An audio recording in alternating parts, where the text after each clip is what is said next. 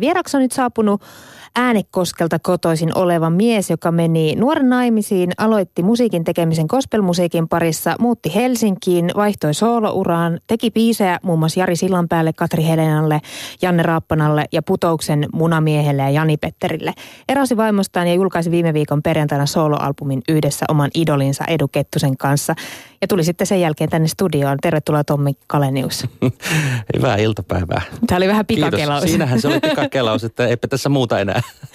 No mutta oli, olihan sulla eilen oma Kale-klubi, Olli Lindholm ja Lenni Kale Taipaleen kanssa. Kyllä, Miten meni? todellakin, joo. Se oli ihan mahtavaa, mahtavaa olla siellä Lauttasaaressa ja tota, no, niin Kale-klubi on ollut tällainen, mitä mä oon kaksi vuotta pitänyt tällainen vähän niin kuin hyvän tekeväisyys prokkis, että me on kerätty varoja siis kirkon ulkomaanavun työllä ja opettajat ilman rajoja hankkeelle ja niin tehtiin eilenkin ja oli mahtavat artistivieraat yöyhtyöstä Olli Lindholm ja sitten Lennikalle Taipaleen kanssa ja yleisö oli aika, aika fiiliksissä ja niin oli mäkin ja sain laulaa myös vähän omia biisejä siellä sitten taas ja se oli ihan... Eli sullekin annettiin mikki. Mullekin annettiin mikkiä, päästettiin laulamaan. Se oli, se oli hienoa ja, ja tota, Joo, tällaisia iltoja on, on myös tullut, tullut vedetty. Siis eikö tämä ole niin, että te keräätte näitä varoja niin kuin Kambodsan koulun rakentamiseen? Joo, kyllä. Joo, niin nime, nimenomaan sinne, sinne kohdistetaan ja, ja tämmöinen opettajat ilman rajoja hanke on, on, on tota, äh, siinä on ideana siis se, että suomalaisia opettajia lähetetään tämmöisille alueille just opettamaan paikallisia opettajia, niin kuin jotka tarvitsevat koulutusta ja, ja, ja tota, Suomessahan sitä osaamista löytyy, niin, niin tota, tämä hanke mahdollistaa sen ja, ja mä oon kokenut ton kyllä niin semmoisena, että tämä jos mikä nyt on semmoinen hanke, missä kannattaa olla mukana ja on hienoa, että ollaan voitu niin kuin tavallaan oman duunin kautta sitten osallistua tähän, tähän juttuun ja olla näin tekemässä hyvää. Hei, mun on vielä pakko yksi kysymys tästä kysyä. Mm. Oletko itse käynyt Kambodsassa? Kyllähän mä oon käynyt. No, minkälaista siellä oli? No se, sehän on aivan, aivan maaginen maa siis ensinnäkin, että tota, meidät lähetettiin sinne. Siis mä olin yhdessä hyvän ystävän Johanna Vuoksenmaan kanssa siellä ja me käytiin kuvaamassa video Suvivirteen, eli kirkon ulkomaan avulla oli, oli tällainen suvivirsikampanja ja, ja tota, meidät lähetettiin sinne, sitten menkää sinne kuvaamaan toi video ja sinne tehtiin reissu ja, tota, samalla sitten tutustuttiin näihin paikkoihin, mitä, mitä siellä on, missä kirkon ulkomaapu tekee, tekee työtä ja, ja tota noin, niin se oli samanaikaisesti hyvin, hyvin tämmöinen niin kuin maaginen kokemus, kun näki, näki sitä ihan täysin erilaista kulttuuria ja miten viehättävää ja, ja niin kuin maaginen se maa on, mutta sitten samalla se äärimmäinen köyhyys ja ne olosuhteet, missä ihmiset siellä elää, niin aika paljon jäi niin kuin mietityttämäänkin. Kerro vielä, että minkä, minkälainen vaikka joku ruokailukokemus on, koska se on yleensä semmoinen, mikä erottaa monet kulttuurit toisistaan. Vai syötiinkö siellä ihan samalla tavalla kuin täällä? Mitäs me syötiinkään hyviä thai-ruokia siellä ja oltiin koko ajan yltäkylläisiä, meidät vietiin vaan, vaan hyvin paikkoihin syömään. Paitsi ensimmäinen päivä taisi olla just sellainen, että meidän eteen laitettiin, se oli joku sokkotestikai, että syö, syökää tosta noin. Ja Johannan kanssa otettiin kumpikin ensimmäiset lusikalliset ja oltiin, että tätäks tämä on. Oliko se niin tulista? Se, se, se oli, en mä tiedä oliko se, oliko se tota, niin tulista, mutta se oli jotenkin, ei, ei niin omaan makuaistiin sopivaa safkaa, mutta se oli tällainen ylläri pylläri sitten, että tota noin. Että ne ihan, vaan testas. Siitä, ne vaan testas meitä. Teki pientä, pientä kiusaa. Että. No niin, mä en tiedä saitteko te selville mitä siinä oli, mutta jätetään nyt Kambodža vähäksi aikaan. Puhutaan sun uudesta levystä. Kyseessä on Ero-albumi viime viikonloppuna mun yksi eronnut ystäväni kuvasi avioeroaan niin, että se on vähän niin kuin kaksi paperia liimattaisi kuumaliimalla yhteen. Ja sitten kun ne revitään toisista irti, niin kumpikaan paperi ei säily ehjänä. Miten sä kuvailisit avioeroa? No aika, aika huikea kuvaus, että kyllä tuossa varmaan paljon, paljon perää on. Ja tota, se on, silloin kun puhutaan pitkästä suhteesta, niin se on, se on kyllä niin kuin tota noin, niin, hy, hyvin semmoinen äh, kokemus, ainakin oma, omat fiilikset on siitä, että kyllä siinä pitää vähän niin kuin opetella kävelemään uudestaan sen jälkeen. Että kyllä se jotenkin kun elää pitkään toisen ihmisen kanssa yhdessä, niin, niin tota, sitä jotenkin identiteetti ja koko oleminen niin kuin rakentuu siihen, että tässä nyt ollaan yhdessä ja, ja, ja näin. Mutta sitten kun sit tavallaan pitää asemoida itsensä uudelleen siinä, että – Et ne, on, ne on elämän ehdottomasti semmoisia niin rankimpia kokemuksia, kyllä mä näin sanoisin. Ja, ja ehkä siitä tavallaan semmoista rankkuudesta, sit, siitä ei ehkä ihan hirveästi puhutakaan.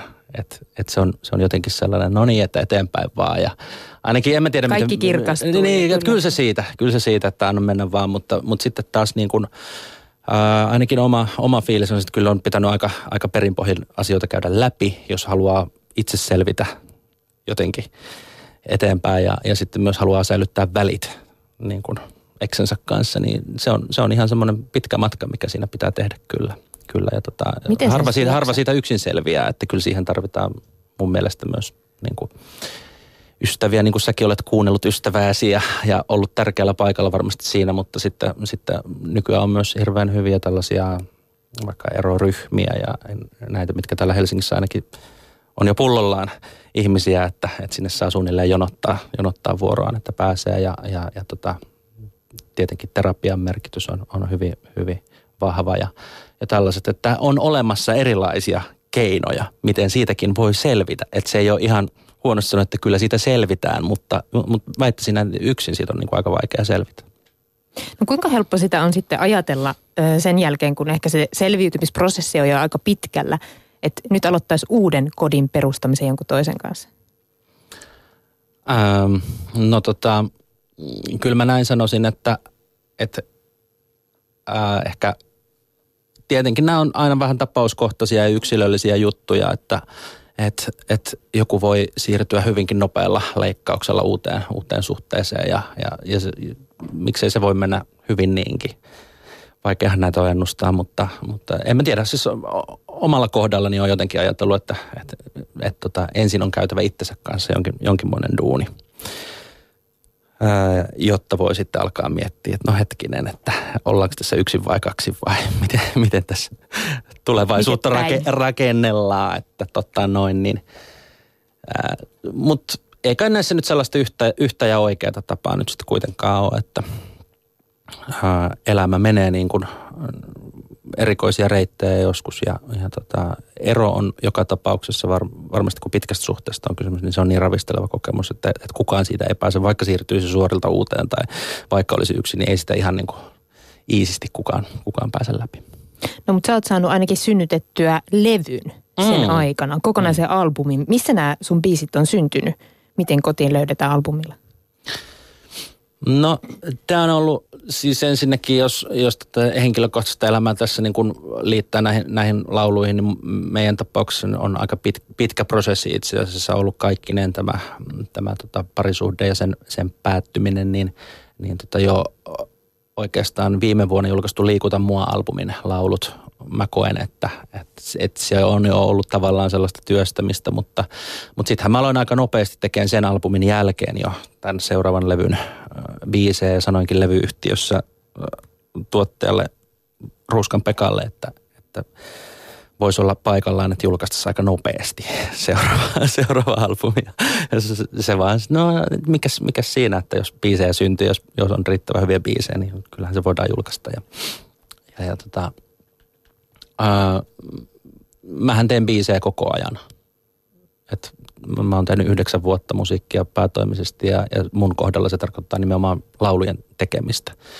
Toki myös keikkoja, mutta, mutta arkipäivisin mä istun ja kirjoitan biisejä. Tarkoittaako se sitten myös sitä, koska se on sulle tämmöinen arkipäiväinen duuni, että sun mielentila voi olla mitä vaan ja silti syntyy biisi?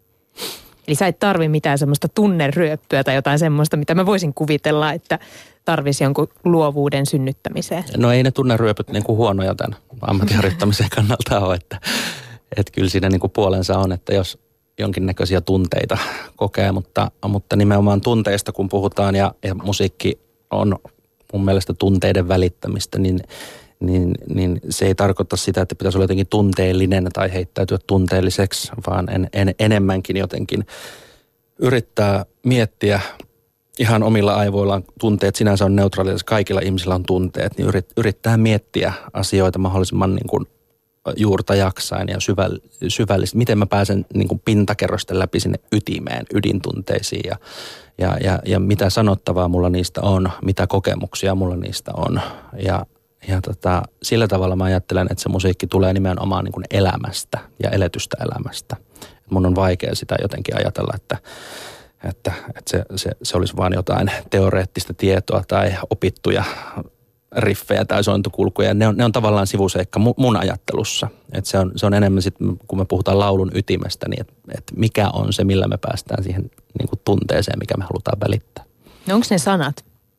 Yksittäiset sanat vai mikä sulle on se ydin?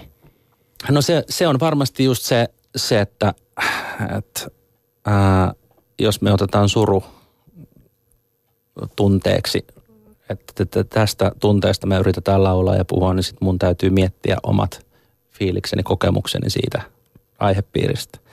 Ehkä menettämisen kautta ehkä kertoa joku, joku intiimi, yksityiskohtainen asia. Ei se tarvitse olla mun elämästä. Se voi olla mun jostain lähipiiristä tai jostain, jostain kuultu asia tai koettu asia. Ja se, mikä on intiimi, on yleistä. Sitten kun mä laitan sen, mä kirjoitan sen siihen, niin mä huomaan, että hetkinen, että aluksi vähän hävettä, että uskaltaako tämän sanoa näin. Mutta sitten yhtäkkiä huomaat, että ihmiset puhukin siitä yleisenä niin kuin juttuna, hei mullekin on tapahtunut, mä tiedän ton tunteen.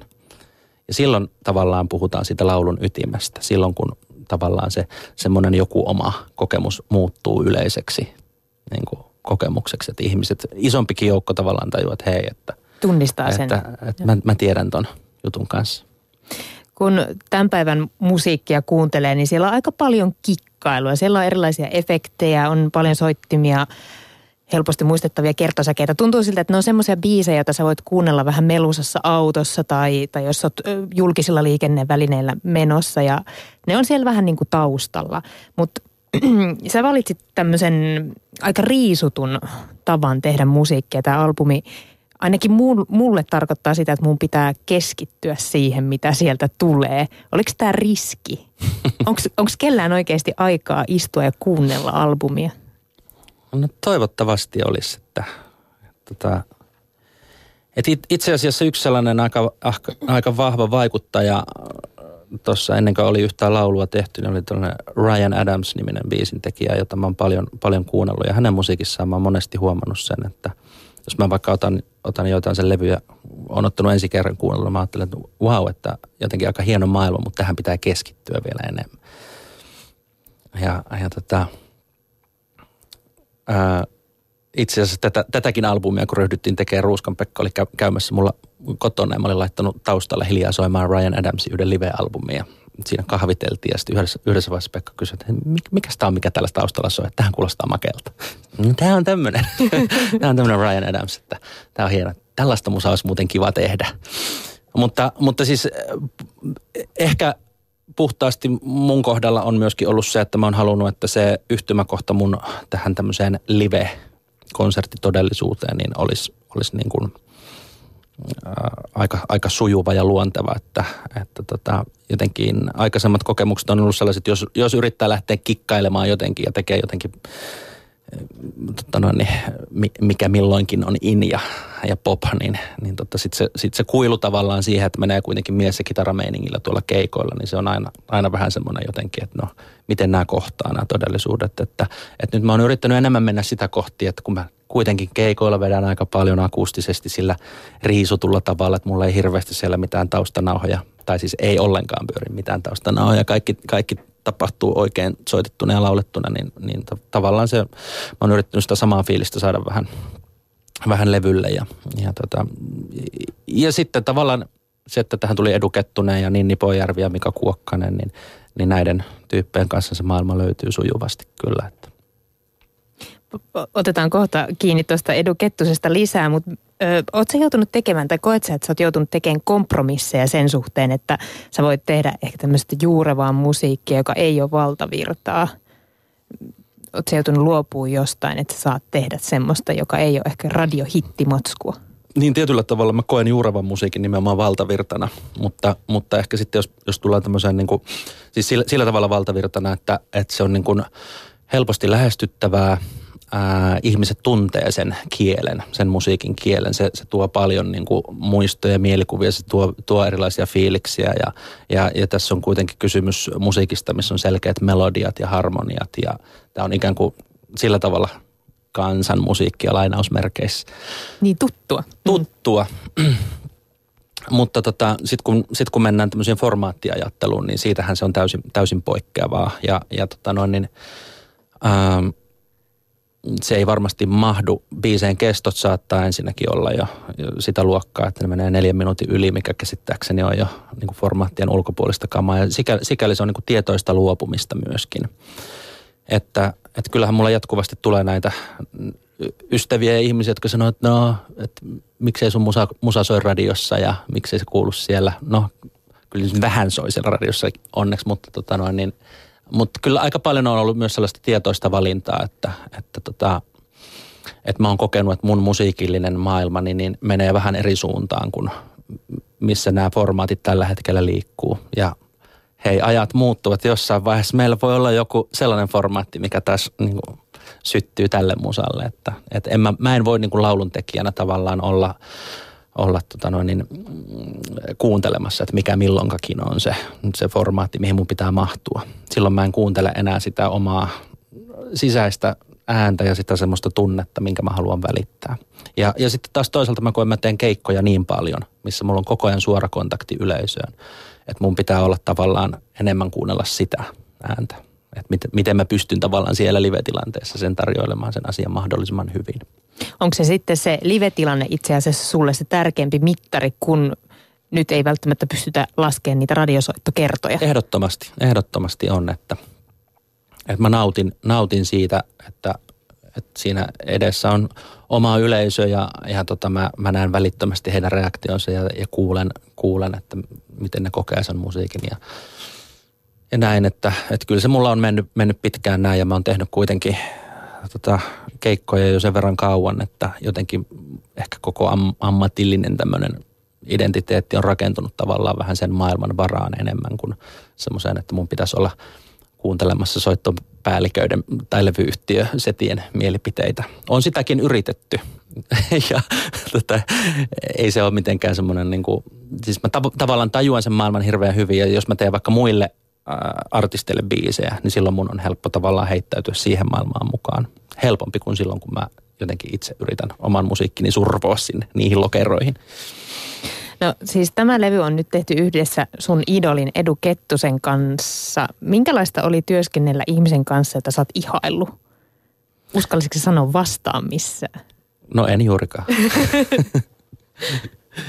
Aivan mahtavahan se oli, että tota, Edun, Edun kanssa me on 2010 vuonna muistaakseni tehty, tehty eka kerran biisi yhdessä. Mä silloin, silloin tota matkustin Kemion saareen, missä Edu siis asustelee ja, ja tota, päivän aikana tehtiin yhdessä silloin Hämähäkkimies-niminen kappale. Ja, ja tota, silloin jo muistan ajatellen, kun ajoin hämärää tietä sieltä Kemion saaresta. Asuin, asuin Lohjalla itse silloin, niin ajelin siellä ja, ja tota, no, niin oli semmoinen maaginen reissu jotenkin keskelle semmoista aluetta, missä mä en ollut pyörinyt siis Kemiossa juurikaan. Ja, ja tota, ajattelin, että, että wow, että aika, aika hieno fiilis oli käydä ja jotenkin se jäi semmoisena hy, hyvänä olona ja sitten mä oon tosiaan Edun levyjä kuunnellut tosi paljon ja arvostan, arvostan häntä lauluntekijänä niin kuin todella pidän, pidän maamme parhaimmistossa ehdottomasti edua. Ja, ja tota, mm, sitten me oltiin oikeastaan näiden laulujen kanssa siinä tilanteessa, että, että piti, piti miettiä, että kuka olisi sopiva tuottaja, joka tavallaan ymmärtäisi tämän maailman, että ei tarvitsisi ikään kuin lähteä juurtajakseen selittää taas sitä, että, niin kuin, että mitä nyt ollaan tavoittelemassa ja hakemassa ja näin. Niin, niin tämä tuli sitten ruuskan ehdotuksena sitten, että mitä jos Edu tuottaisi sun levyn. Niin sitten mä, okei. Okay. Käy. Käy. Mutta te teitte sen hänen kotonaan, eikö Joo, ollut? Kemiassa tehtiin koko al- albumit se elo, elosyyskuun aikana. Että mä oon tehnyt muutamia retkiä sinne, sinne sitten tässä. Ja, ja tota, Millaisen maailmaan sä hyppäät, kun sä hyppäät tämän 60-luvulla syntyneen muusikon kotiin? Onko se, se taiteilijakoti? Kyllä se on joo, että ihan, ihan piha, pihapiiristä jo sen huomaa, että siellä on jos jonkinnäköistä keksintöä löytyy. löytyy. Ja tota noin, niin Välkkylän BB-studio, missä Edu siellä työskentelee, niin se on ihan todella, todella viehättävä pieni piharakennus, jossa on, on tota tosi hyvä ja lämmin soundi ja siellä on, siellä on, siellä on tota noin, niin tietenkin Edu tekee omaa, omaa musiikkiaan siellä, mutta myös paljon muille. muille ja tota, uh, Kemion saarihan on aivan ihastuttavaa aluetta ja nämä Taalin tehtaan alueet ja, ja muut, mitä siellä, siellä sitten aukenee. Siellä, sillä suunnalla Suomeen. Mä, mä oon hyvin vähän siellä itse asiassa liikkunut, niin nyt on ollut tosi kiva tehdä kyllä niin kuin muutamia reissuja sinne ja katsella ihan vaan maisemiakin. Että Suomi-matkailua. Suomi-matkailua harrastaa, harrastaa samalla, mutta mm, siis ää, varmaan niin kuin edun kanssa tekemisessä niin on ollut ollut helppoa ensinnäkin se, että ei ole tarvinnut hirveästi selittää, että mitä, mitä niin haluaisi saada, vaan, vaan tavallaan tietää sen, että meillä on tietyllä tavalla ää, niin kuin juuret on jotenkin siellä samassa maastossa. Että se, se semmoinen niin tietty, tietty lauluntekijä genre, se, mä tiedän, että se kuulostaa kauhean niin kuin ympäripyöreästi sanotulta, mutta se semmoinen, ne, ne juuret tavallaan sieltä semmoisesta niin laulun kirjoittamisen perinteestä, niin ne, ne on niin kuin aika vahvat ja, ja Edu hallitsee sen täysin suvereenisti Suomessa ja, ja tota, osaa tarinan kirjoittamisen perinteen ja, ja ymmärtää, että, että niin kuin laulujen ympärille ei tarvitse laittaa niin kuin kaikkea mahdollista, vaan laitetaan vaan se pakollinen ja annetaan sen tarinan kantaa, jos se on kantaakseen. Ja, ja tota, Ää, se on ollut kyllä niin kuin äärimmäisen hieno semmoinen oppimiskokemus myöskin niin kuin työskennellä tuollaisen noin, noin hienon Jäikö mitään kanssa, että... yhtä lainia edun opetuksista mieleen? edun opetuksista? En mä tiedä, siis kyllä, kyllä meillä tietenkin siis sillä tavalla, mä olin aika fiiliksissä jotenkin, kun suurella jännityksellä ja pelolla ja vavistuksella lähettelin ensimmäisiä demoja sinne, niin, että niin kuin – sitten sieltä tulikin, että hienoja biisejä, että tästä tulee hyvä. Niin sitten mä olin, että jes, tämä oli, tämän halusinkin kuulla, että, tämä, oli, oli hyvä. Mutta sitten tota, ei, se, ei se ihan sillä mennyt, että kyllä siellä, siellä paljon keskusteltiin sitten esimerkiksi teksteistä. Että muistan ihan ensimmäisiä lauluäänityksiä taisi olla, niin, niin tota, sieltä ei kuulunutkaan tota äänittämästä sitten mulle luureihin niin kuin mitään kommenttia, tuli pieni hiljaisuus. Sitten tuli, että tuus käymään täällä. Ja sitten sit keskusteltiin. Sitten mentiinkin, keitettiin kahvit ja juteltiin vähän aikaa yhdestä tekstikohdasta. Ja, ja se oli jotenkin tosi hieno, kun oli itse semmoisessa laulumuudissa siellä niin kuin valmiina, että nyt vedetään vuosituhannen lauluotot, niin sitten ollaankin taas tekstimuudissa ja keskustellaan siitä tekstistä ja, ja niin kuin pystyttiin paikantamaan semmoisia juttuja, mitkä oli ihan ensiarvoisen tärkeitä taas. Vierana meillä on siis lauluntekijä Tommi Kalenius, jolta viime viikon perjantaina julkaistiin uusi albumi Miten kotiin löydetään. Sulla on tulossa aika paljon keikkoja. Niitä on kirkoissa, mutta myös ihkuklubilla. Millaista keikkaa sulta voi odottaa, kun nämä paikat on aika erilaisia?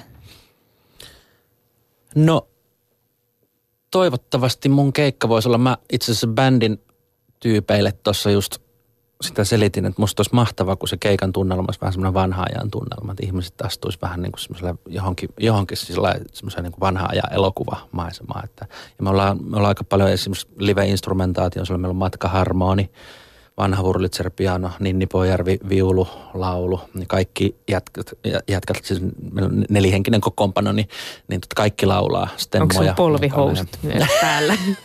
niin, tuo kostyymihamma pitää miettiä vielä. Tota, joo, mutta, mutta se on niin kuin, se on juurevaa hommaa ja, ja tota, sitten tietenkin aina tilanteen ja paikan ehdoilla, että, että kyllä me ollaan tuolla sitten tuolla ravintolaympäristössä vedetty tarvittaessa hyvinkin isolla vaihteella, vaihteella että tota, vähän, vähän sen mukaan, että mikä ihmisillä on siellä niin kuin mielentila ja fiilis. Että totta kai tämä on palveluammatti ja tehdään aina, että en mä, en mä pelkää niitä tilanteita. Et, et, tota, se on, se on vaan kiva mennä sit välillä semmoisten niin oman, omien mukavuusalueiden ulkopuolellekin ja huomata, että okei, okay, nyt me ollaan tällaisessa niin kuin ravintolassa keikalla. Ahaa, tänään me ollaan tällaisessa kirkossa keikalla, että, että miten tästä niin kuin selviydytään.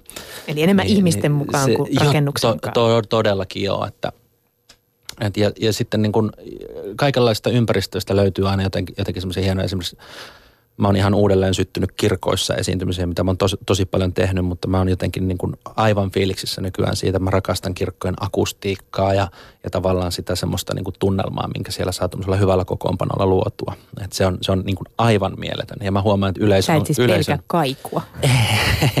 en pelkää kaikua, että se on, se on ihan, ihan hyvä lisä.